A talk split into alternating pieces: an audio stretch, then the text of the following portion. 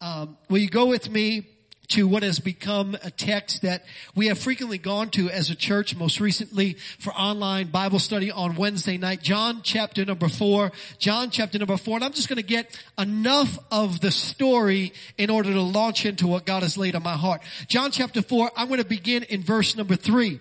It says, He left Judea and departed again to Galilee but he needed to go through Samaria. And so he came to a city of Samaria, which is called Sychar, near the plot of ground that Jacob gave to his son Joseph.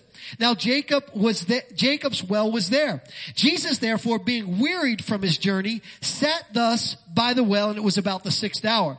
And a woman of Samaria came to draw water and Jesus said to her, give me to drink for his disciples had gone away into the city to buy food.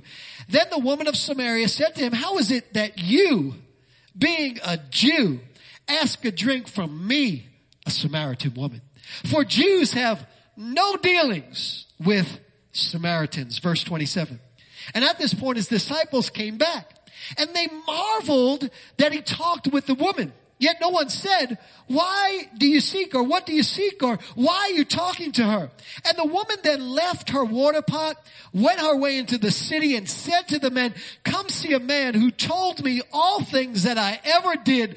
Could this be the Christ? Then they went out of the city and they came to him. Verse number 39. And many of the Samaritans of that city believed in him because of the word of the woman who testified. He told me all that I ever did. So when the Samaritans had come to him, they urged him to stay with them and he stayed with them two days and many more believed because of his own word. Today, I come to you as our nation is in crisis over the outcries for justice regarding the murder of George Floyd. And admittedly, I come to you without all of the answers. I wish I had them all. I wish we had them all. We don't. Admittedly, I also come to you as a son of privilege. Admittedly, admittedly, I cannot relate to the outrage, the pain, the hurt that many of our black and brown brothers and sisters across the United States are feeling. But I also come to you with a heavy and an empathetic heart. I come to you as a, a faith leader with a platform of influence and I come to you as one who hopefully will share some words of hope with you during this tar- dark time. Because they're not my words, they are the words of eternal life. I'm reminded of the time when Jesus asked his disciples, will you leave me also? And Jesus looked at his disciples. He said, they, he said, where else? They said, uh, I'm sorry, Jesus looked at his disciples, will you leave me? And they said, where else will we go? Only you have the words of eternal life. My prayer is that God's word would minister to your heart. God's word would give you answers. God's word would give you peace. God's word would create the kind of order and change that we are all crying for right now. And so I've entitled this message, God Heal Our Land. And my prayer is as we've been doing throughout this whole COVID experience is that we would find Christ in the middle of crisis. Let's pray. Father, in the name of Jesus, would you minister by your power, by your grace, by your anointing? Would you speak to our hearts, our hearts that need healing, our hearts that are looking for answers, our hearts that are longing for justice and equality. In Jesus' name we pray. And everybody said, Amen. You may be seated. As we come to the text, we find Jesus making a shocking announcement to his Jewish disciples as they endeavor to go from Judea to Galilee. The announcement is, I must go through Samaria. You would ask, why is that such a shocking announcement? After all, Samaria was the quickest way to go from Judea to Galilee. Why would he go through Samaria? Why would he choose any other route? Why wasn't it the assumed route? Why didn't he have to make the, the announcement, we are going through Samaria? Why didn't the disciples say, well, of course we're going through Samaria. That's the way that you get to Galilee from Judea. You go through Samaria. The simple answer is it was a shocking announcement because in that time the Jews and the Samaritans hated one another. So much so that Jews would go all the way around Samaria, waste all sorts of times not to step foot on Samaritan soil. The hate was so deep that rabbis actually taught that if you got the dust of Samaria on your shoes, you would have to go through a purification ceremony in order to be cleansed. Where did the hate come from? 750 years earlier, prior to this event, a Syrian king by the name of Sargon exiled the Jews and he brought in a new people who intermarried with the Jews and a mixed race of people known as the Samaritans was born. And because of this, the Jews hated the Samaritans. They considered them to be half-breeds. The Samaritans disregarded all of the books of the Old Testament with the exception of the first five, all of the books of the law with the exception of the first five. They built their own temple. They let idol worship creep in. The Jews saw them as hijackers of their faith and of their race because, listen to me, of the way they were born. It was biblical racism at its best. And this is the backdrop to the story that we refer to as the story of the woman at the well. But if I could push the envelope just a little bit, Jesus might refer to this story as Samaritans' lives matter. And so here we have in this story a litany of lessons on how to heal our land because Jesus was dealing with this issue on another level, on a different level back in his time. And the first thing that we need to understand if God is going to heed the cry of heal our land is number one, race and justice have always been on the agenda of Jesus. Now some of the time, not partially time, but have always been on the agenda of Jesus. That's why he announced, notice the phraseology, I need. I must go through Samaria. It's almost as if Jesus is saying, listen, you can all pretend like there isn't some kind of hate between us and the Samaritans. You could sweep it underneath the rug. You, rug. You could stick your head in the sand, but I've got to go and deal with this issue. And you know, you can say as somebody who comes to church, why are we talking about this in church? Because Jesus said, I must go through Samaria. I can't let this kind of stuff go untalked about. I can't let it go unchecked. I've got to deal with it. And here's the thing about Jesus. He didn't just deal with this from time to time. There's not just one story in the Bible about a Samaritan and how Jesus dealt with him. Matter of fact, the most popular of all Jesus' parables, the one that has been called the greatest story ever told by Charles Dickens and many in history, the story that we all refer to as the Good Samaritan is also a story where Jesus dealt with this history of hate between the Jewish people and the Samaritan people. And in his story, he makes the hated person the hero. And so Jesus wasn't really concerned with addressing the issue because it was politically correct. Jesus was never about being politically correct. Jesus wasn't going to hit the issue whether when it was hot and then stay quiet uh, about the issue after it passed. What Jesus was doing was saying, this is not a time to be politically correct. This is a time for us to be biblically correct. Not only does Jesus talk about race, and justice in these two places.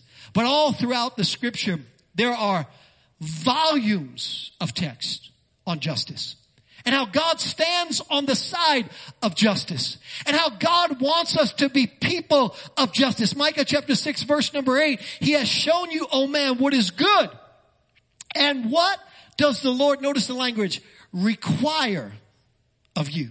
Not suggest of you, not, not put it on the back burner, but require of you to do justice, to love mercy, and to walk humbly before your God. The scripture also tells us, I love this verse, this is so applicable right now, Proverbs chapter 31 verse number 8, listen to it. It says, stay quiet for those who cannot speak for themselves. Or does it say, speak up for those who cannot speak for themselves, for the rights of all who are destitute. According to these and many other biblical texts, we have a responsibility as the justified to do justice, to make sure that everyone is treated fairly regardless of the color of their skin or the privilege they have or don't have. We have a responsibility to speak up because according to God's word, to not speak up when we see wrong, whatever the wrong is, whatever side of the aisle the wrong falls on, and I'm going to say some things today that people won't expect me to say, but they are not because I'm looking to be politically correct. I want to lead you in being biblically correct. Race and justice have always been on the agenda of Jesus. And what I think is particularly interesting about this text is where Jesus goes to deal with this issue of race and justice. He goes to Samaria, but to a specific place, to Jacob's well. Jacob, the wrestler. Jacob, the one that wrestled with God to get back to the place from which he had fallen from. He had fallen from his birthright. He had fallen from relationship with his family. And he came back and he said, God, you know what I'm going to do? I'm going to wrestle with you to get back to the place that I've fallen from. So significant because when dealing with race and justice, we must realize it is going to be a wrestling match. It is going to be a struggle. We will wrestle about how to fix it and what to fix first and what it's going to take to make it right. And I don't have all the answers, but here's the thing about me. I'm willing to wrestle. I'm willing to wrestle through the hard conversations. I'm willing to have the uncomfortable moments. I'm willing to have the talks that we need to have. I'm willing to talk about it as a white man, even though I don't understand it from the same perspective. I'm willing to look at answers lead or questions that may lead to answers that many people really don't like. I'm willing to wrestle. Reconciliation, and you know this in any arena of life, comes through wrestling. You don't reconcile any other way. Because reconcile, here's how reconciliation usually goes. You have a disagreement, let's call it on a personal level with somebody. And you're mad and they don't even realize they did anything wrong. And then you go to them and you want to reconcile and you bring their offense to them and they act like they don't know what you're talking about. And at first, you get really frustrated by the fact that they don't know what you're talking about. And you're like, well, how are we going to reconcile if you can't even recognize the wrong that you committed? And you go back and forth and back and forth and back and forth. And that wrestling match eventually produces a perspective that is needed to create reconciliation. And so what we need to see from the scripture, if we're going to heal our land, is that race and justice have always been and always will be on the agenda of Jesus. But number two, if we are going to have, if God is going to heal our land, if He's going to hear the cry, heal our land, we cannot ignore history and achieve harmony. We cannot ignore history and achieve harmony. Let me bring it back to a relationship that you might be in, a, a familiar relationship, a marriage relationship. Let's say you're in a bad marriage relationship for 20 years. Right? And, and 20 years after all of the same horrific stuff all over again, over and over and over and over again, finally the light goes on in your spouse. And they come to you and they say, they say, I'm sorry. Right? And you think, okay, this is the beginning. But then three months after good behavior, all of a sudden they start doing the same thing they did before. When all of a sudden that action that you thought was gone comes back again. What does it bring up? It brings up the history of everything that has happened for 20 years. And so what am I telling you? We cannot ignore history and achieve harmony. Jesus understood the 750 year history of hate between the Jews and the Samaritans. And, and, and people are asking, well, why is this one event causing this outcry? Because it is a trigger that brings people back to the not so illustrious history of our country. A history, and I know people don't want to hear it. They're like, oh, here we go again. But listen, a history of slavery that lasted legally, but predated it for 188 years in our nation. A history where black people were three fifths of a white person. A history of being, black people being stripped from their families, raped by plantation owners, branded with irons, whipped and beaten many daily, mutilated, amputation, genitalia torture, castration.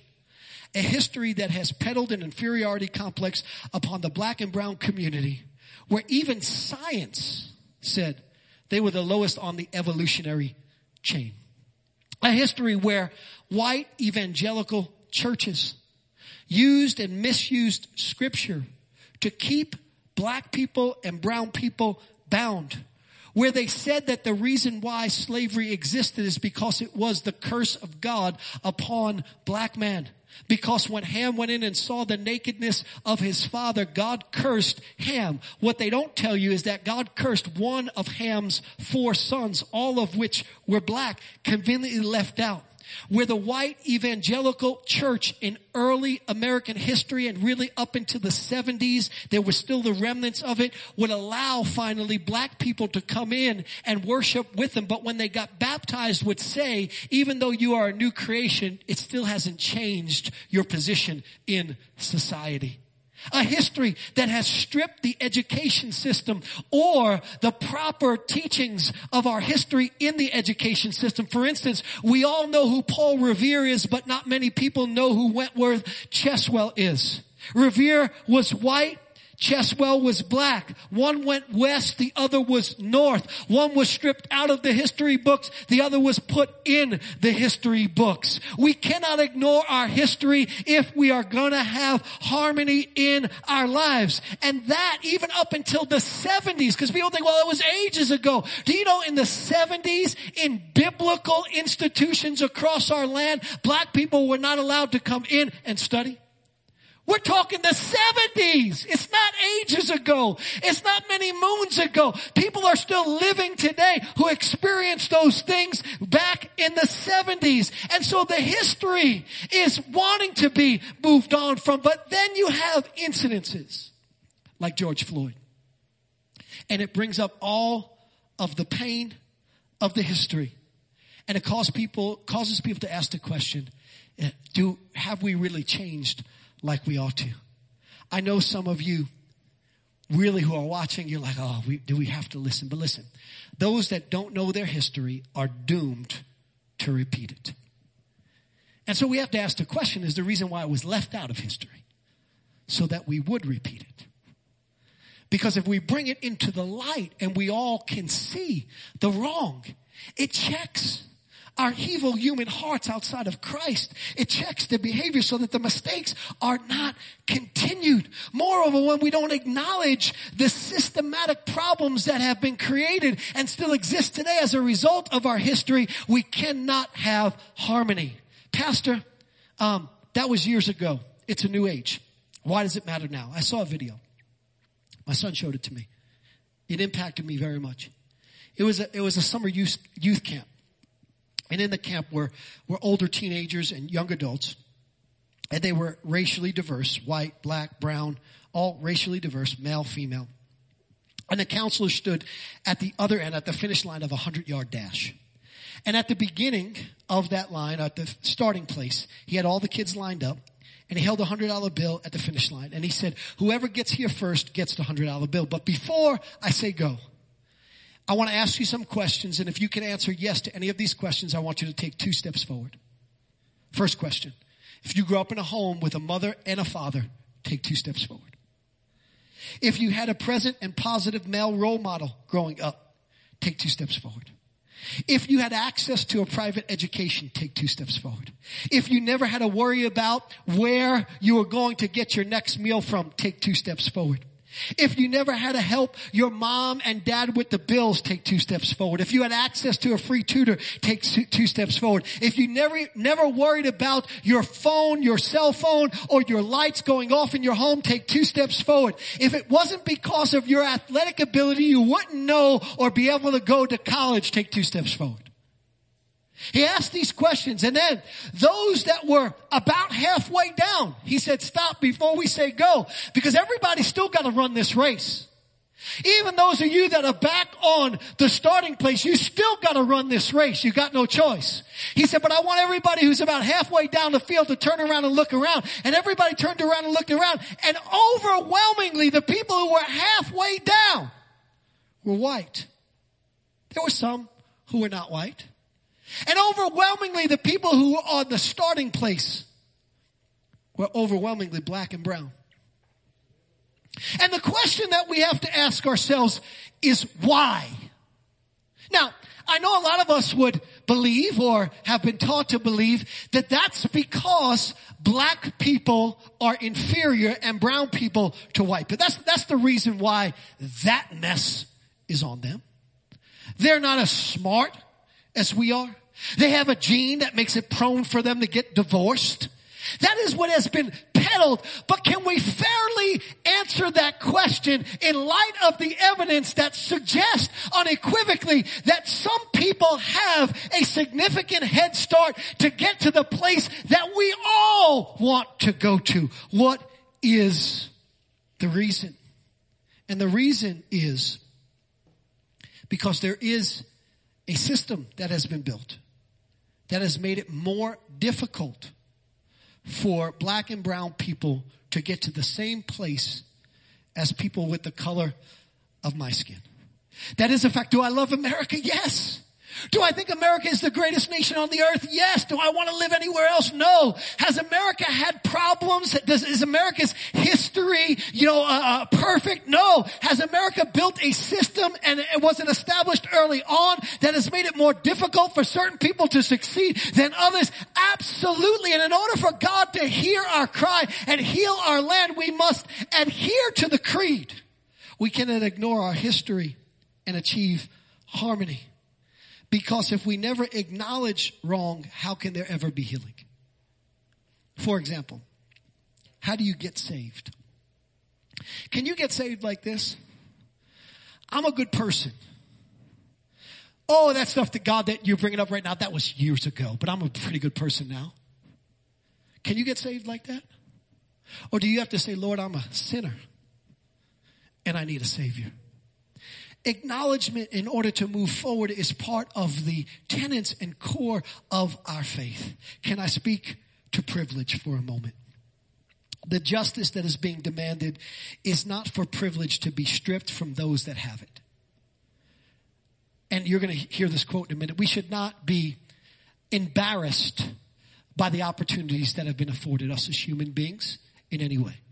There are some black people and brown people that have been afforded some wonderful opportunities, but not enough and not nearly as much as white people. So let me speak to, to privilege. The justice that is being demanded is not for privilege to be stripped from those that have it, but rather to be afforded to everyone equally. Because if we all have the same opportunities, then where we wind up, naturally speaking, is largely dependent upon our choices. But if we all do not have the same opportunities, then where we end up is not largely dependent upon our choices. We can still make it to where we need to go. And Pastor Brandon and I were talking about this just the other day. People in the black and brown community need to know that they have the ability, although it's harder, to get to where they want to go. What God's help on their side, they can hurdle and get to where they want to go. But we cannot ignore the fact that it is more difficult. Miles McPherson in his book, The Third Option, wrote this. Privilege, in its traditional sense, is defined as a special right advantage or immunity granted or available to only a, pers- a particular person or group of people. Privilege is a sensitive topic in today's culture because it is often associated with resentment that some people feel toward those who have more of it than they do. Those accused of being privileged, meanwhile, are generally unaware of how deep their privilege runs and therefore defend themselves against accusations of benefiting from something they don't even realize they have. Once understanding privilege, here's what he says, don't apologize for having it because it's an advantage that is out of your control. Instead, know that you can leverage your experience and advantages for the benefit of others. I call this the privilege of God. When we replace our heart with God's, we'll naturally look for ways to extend our privileges and advantages to others without thinking twice about our own well-being. Exactly what the Lord would have us to do. Even God tells us over and over, you are blessed. Why? To be a blessing. God always teaches us, don't be a reservoir, don't be a container, but, but be a river. Let it pass through. Those that have in any society, in any culture, in any system, always have a responsibility to pass it on. That is a Christian value. The third thing we see in our story is leaders, number three, Leaders have the responsibility, listen to me carefully, this is a Christian principle, to initiate healing by helping everyone around to understand. This is a responsibility of leaders.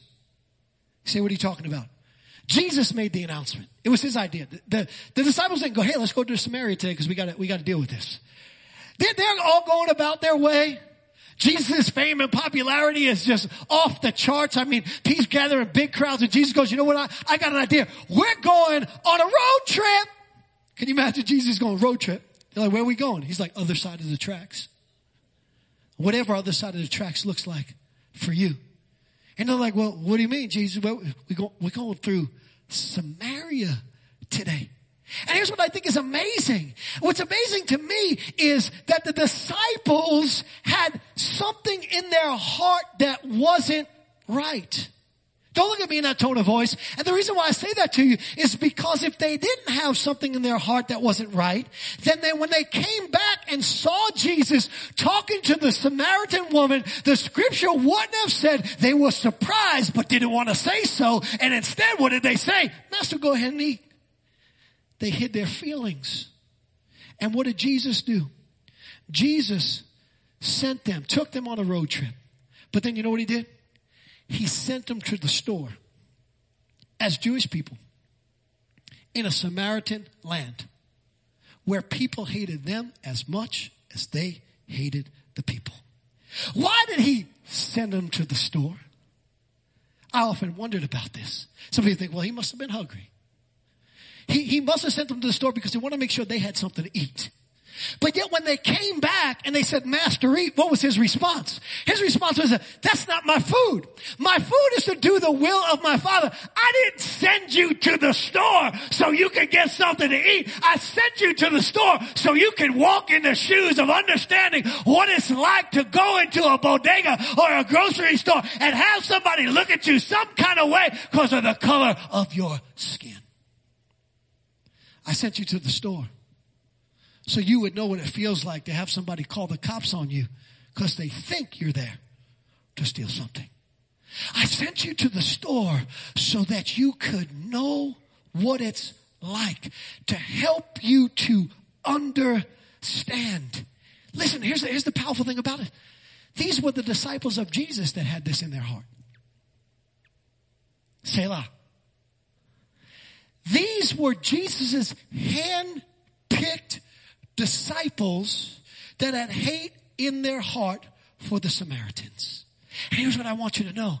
Just because we are not all on the same page doesn't mean you're not a disciple and I'm not a disciple. Just because you side here on this issue and there on that issue doesn't mean that you're not a disciple and I'm a disciple. Just because we need space to grow doesn't mean that we haven't made Jesus our Lord, but we turn to Jesus our Lord as our leader to help us grow to the place where we become more like Him. Here's what we need in our our country. We need to give each other the space to grow in God's grace and not always be tearing each other down. Road trip. Why are we going? Not because I was hungry, but because I've got to lead you. I've got to help you to understand. I've got to remove something from your inner man and put something in its place. And here's my message. I'm calling on all leaders. Help them understand. I'm calling on white preachers and black preachers. Help them understand. Chiefs of police, lieutenants, sergeants, help them understand. Politicians and presidents, help them understand. We need leaders who can carry us from the place of hate to the place of love. And that bridge is understanding. In all of your getting, the Bible says, get understanding. As Christians, should we be more quick to try to understand or more quick to disagree? If we had listening ears instead of a talking mouth, oh come on, I'm preaching real good right now. If we had listening ears instead of a talking mouth, we would have what we want to see, and that is liberty and justice for all. Number four, number four. I'm gonna preach just a little longer today. Number four. We cannot heal until we see change. T.D. Jakes in a recent interview said this. We're not looking for healing. We're looking for change. I thought, it's aggressive. Rubbed me the wrong way at first, and he's my favorite preacher in all the world. I thought, it's not cool. And then he explained himself. I listened. I didn't turn the channel because I wanted to get some understanding. And here's what he said. He said, the time for healing is not when you're on the operating table and cut open. He said, that's the time to reset the bone. That's the time to put in the pacemaker. That's the time to, to unclog the artery. And then what's broken, then after what's broken has been fixed, then we could sew it up and there can be healing. What was he saying? He's saying in order for healing to take place, change must take place first. In order for true healing in your marriage to take place, change must take place. In order for true healing to happen in any adversarial relationship, there must be change. You can forgive somebody without change, but you cannot heal until there is change. And so what does Jesus do? Jesus goes to Samaria as a Jew. Change. He asked the Samaritan woman double change because you're not supposed to talk to a woman as a Jew or a Samaritan double change for a drink. And not only did he ask her for a drink, he said, I'm willing to put my Jewish lips on your Samaritan cup. Change. Think about that. And you think that's kind of like funny? Do you know, go back in, in the history of the United States. White people would not drink from the same glasses as black people. They wouldn't drink from the same water fountains. Why? Because they were nasty, dirty, inferior, contaminated. Jesus said, no, no, I'll put my Jewish lips on your Samaritan cup. I will treat you with respect and dignity change, even though I'm a Jew and we're supposed to fight with one another. That's not how I'm going to do you. I will meet you on common ground, Jacob's well, because even though they disagreed about so much, they both regarded Jacob. So I'll meet you on common ground. He initiated the change and the change opened the door for healing. Change must take place in order for healing to really happen. Speak up, change. Do you know what a lot of my friends in the black and brown community share with me? They said, Pastor, you know why we love you? And I don't mean to in any way draw attention to me. They said, because you're not afraid to talk about these issues. And you're not just talking about it now because you've been talking about it for years. Because speaking up, the church has been silent for too long. There's a reason why Sunday morning has been called the most segregated hour in American history. Because the church has settled instead of spoken up, the speak up change. How about this one? The drink from the same cup change. In order for us to have healing, we got to drink from the same educational cup. We've got to drink from the same access to health care cup. We've got to drink from the same financial benefits cup. We've got to drink from the same uh, uh, opportunities cup. We've got to drink from the ability to advance cup the same way. We all have got to drink from the same cup in order there, for there to be the change that is going to cause healing to take place. But if I get a full cup and you get a half cup, how can we heal? Now I'm not talking about socialism. That's different. America doesn't need socialism. It'll tank us. It's tanked every other country. We need to give everybody the same opportunities and then let drive, then let God given ability, then let good choices begin to determine where somebody ends up. But we've got to give everybody the same opportunities. If God is going to hear our cry, heal our land. Number five, we cannot hijack race, religion, and injustice. If God is going to heal our land, we cannot hijack race, religion, and injustice. Jesus went to Samaria, change. He treated her with dignity and respect, change. He was willing to drink from the same cup, change. He was willing to meet her on common ground, change. But when Jesus did all that, here was her response. How is it that you, a Jew, talk to me, a Samaritan? And then she said this, your people worship over there, my people worship over there. And what, what was Jesus' response to that? Here's what he said. He said, go get your husband. Jesus is savage. Jesus don't play no games. He said, go get your husband. What, what, what was that in the conversation. Where, where did that come from? Here's what Jesus was saying. I don't have time to really break it down. But Jesus was saying, no, no, you don't understand. I'm here because race and injustice is a legitimate issue. I'm here to fix a problem that is systemic, that has to change because it's been here for 750 years. But here's what he was telling her. Woman, part of your problem is not all that. Part of your problem is you've made five bad choices. What was he saying? He was saying, don't misuse race and injustice and religion. Don't hijack it. Because friends, we cannot allow the issue to be prostituted by the media, the politicians, the church, the looters. Let's keep this issue where it belongs. George Floyd was innocently and unjustly murdered and this must stop.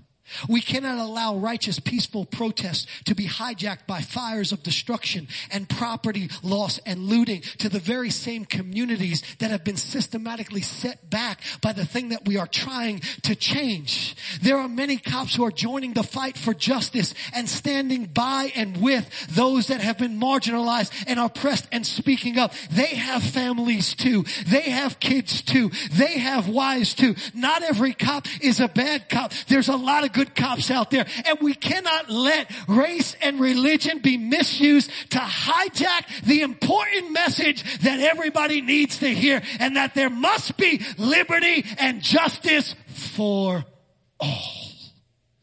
We can have both. See, we, we live in a society that has taught us that you either have to call, if you call this right, you've got to call that wrong. But you can call this right and that right. You can call that wrong and that wrong. See, well, Pastor, how do we know what's wrong or what's right? Go to the Bible, not to Fox or CNN. Go to the Bible. That's your source. Too many people spend more time watching the news than they do in the presence of Almighty God and in the scriptures, which would give us the light that we need so that the confusion can be cleared up. We cannot use all of this to misuse and marginalize the message that needs to be heard. Almost every black and brown person that I know does not support looting and, and fires and destruction of property. That's media. That's politicians. That's deflection. That's all that. But the church needs to keep the focus where the focus needs to be kept. And that is this country must live up to its ideals, its highest ideals of liberty and justice for all. And we've fallen short of that thing. Number six. Healing requires heavenly help. Jesus told the woman, if you knew the gift of God and who it is that says to you, give me a drink, you would have asked him and he would have given you living water. Verse 25. The woman said to him, I know the Messiah is coming, who is called Christ. When he comes, he will tell us all things. And Jesus said to her, I who speak to you am he. What was he saying? You need heavenly help to be made whole. You need heavenly help to fix your soul.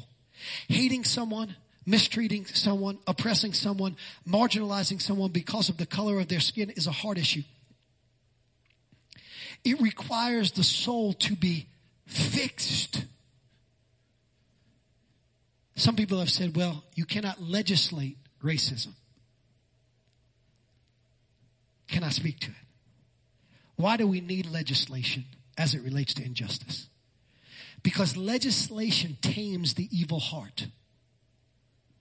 Legislation checks the heart that is sinful, checks the heart of someone who doesn't have a God perspective and makes them think twice before they do something. We must have laws. We must have legislation that is fair for everybody. But that only tames the problem. What fixes the problem is a heart change. What fixes the problem is when we come to Jesus and we realize that in Christ there is neither Jew nor Greek. There is neither male nor female, but we are one in Christ. The world really needs Jesus need heavenly help. And lastly, number seven.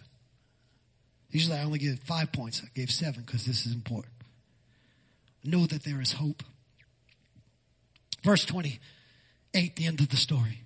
The woman left her water pot she went away into the city. She said to the men, come see a man who told me all things that I ever did. Could this be the Christ? They went out of the city and came to him. Many of the Samaritans in the city believed in him because of the word of the testimony that she gave. And he told that, that she said, he told me all I ever did. So when the Samaritans came out to him, they urged him to stay with them. And he stayed there two more days and many more believed because of his word. When I read this, I find out that Samaria, segregated, separated, hate-filled Samaria got saved. Revival happened in Samaria. And this tells me me two things. This tells me there is hope because you and I, each of us can make a difference. One woman made a difference. One woman who said, you know what, I've got to tell people about how to get over all this stuff. And the way you get over all this stuff is you come to Jesus. Maybe, just maybe, George Floyd's life can produce a change. Because one person can make a change. See, what we need to realize, 2 Corinthians chapter 5, verse number 8 says this. All things are of God, who has reconciled us to himself through Jesus Christ. Notice, notice, and has given us the ministry of reconciliation. If we want it, who? If we want, do we want the narrative in the mouths of people don't, who don't know God? Or do we want to lead with instruction and righteousness so that people can come to a place where we can have what we are crying out for. We can make a difference. But then I read this and I say, Samaria got saved. If Samaria got saved, there is still hope for America.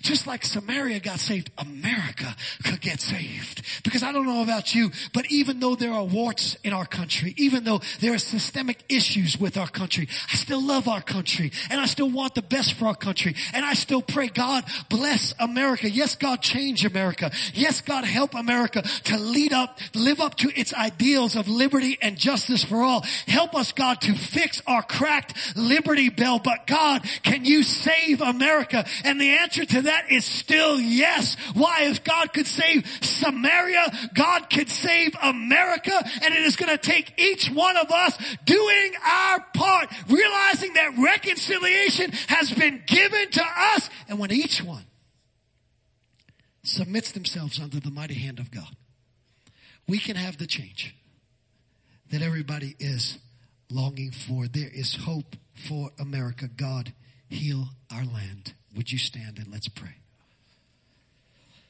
I know that was a good message. You know why? I haven't sweat like that in eight weeks.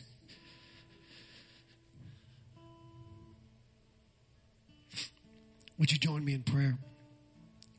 We're going to pray for our land. God, we come to you, Heavenly Father. We repent of our wrongs. We repent of our history of injustice because we know you are, God, are always on the side of justice. You stand by the marginalized and the oppressed. Unlike all the other gods in Bible times, you sided with those who were overlooked. We repent. We ask for forgiveness from our black and brown brothers and sisters and ultimately from you. We ask that you would lead our leaders, that you would direct our leaders, that you would raise up the right leaders to institute and bring about the change that will help us live up to our highest ideals of liberty and justice for all. Father, we pray for our police. Father, we pray for them that they would help lead the change.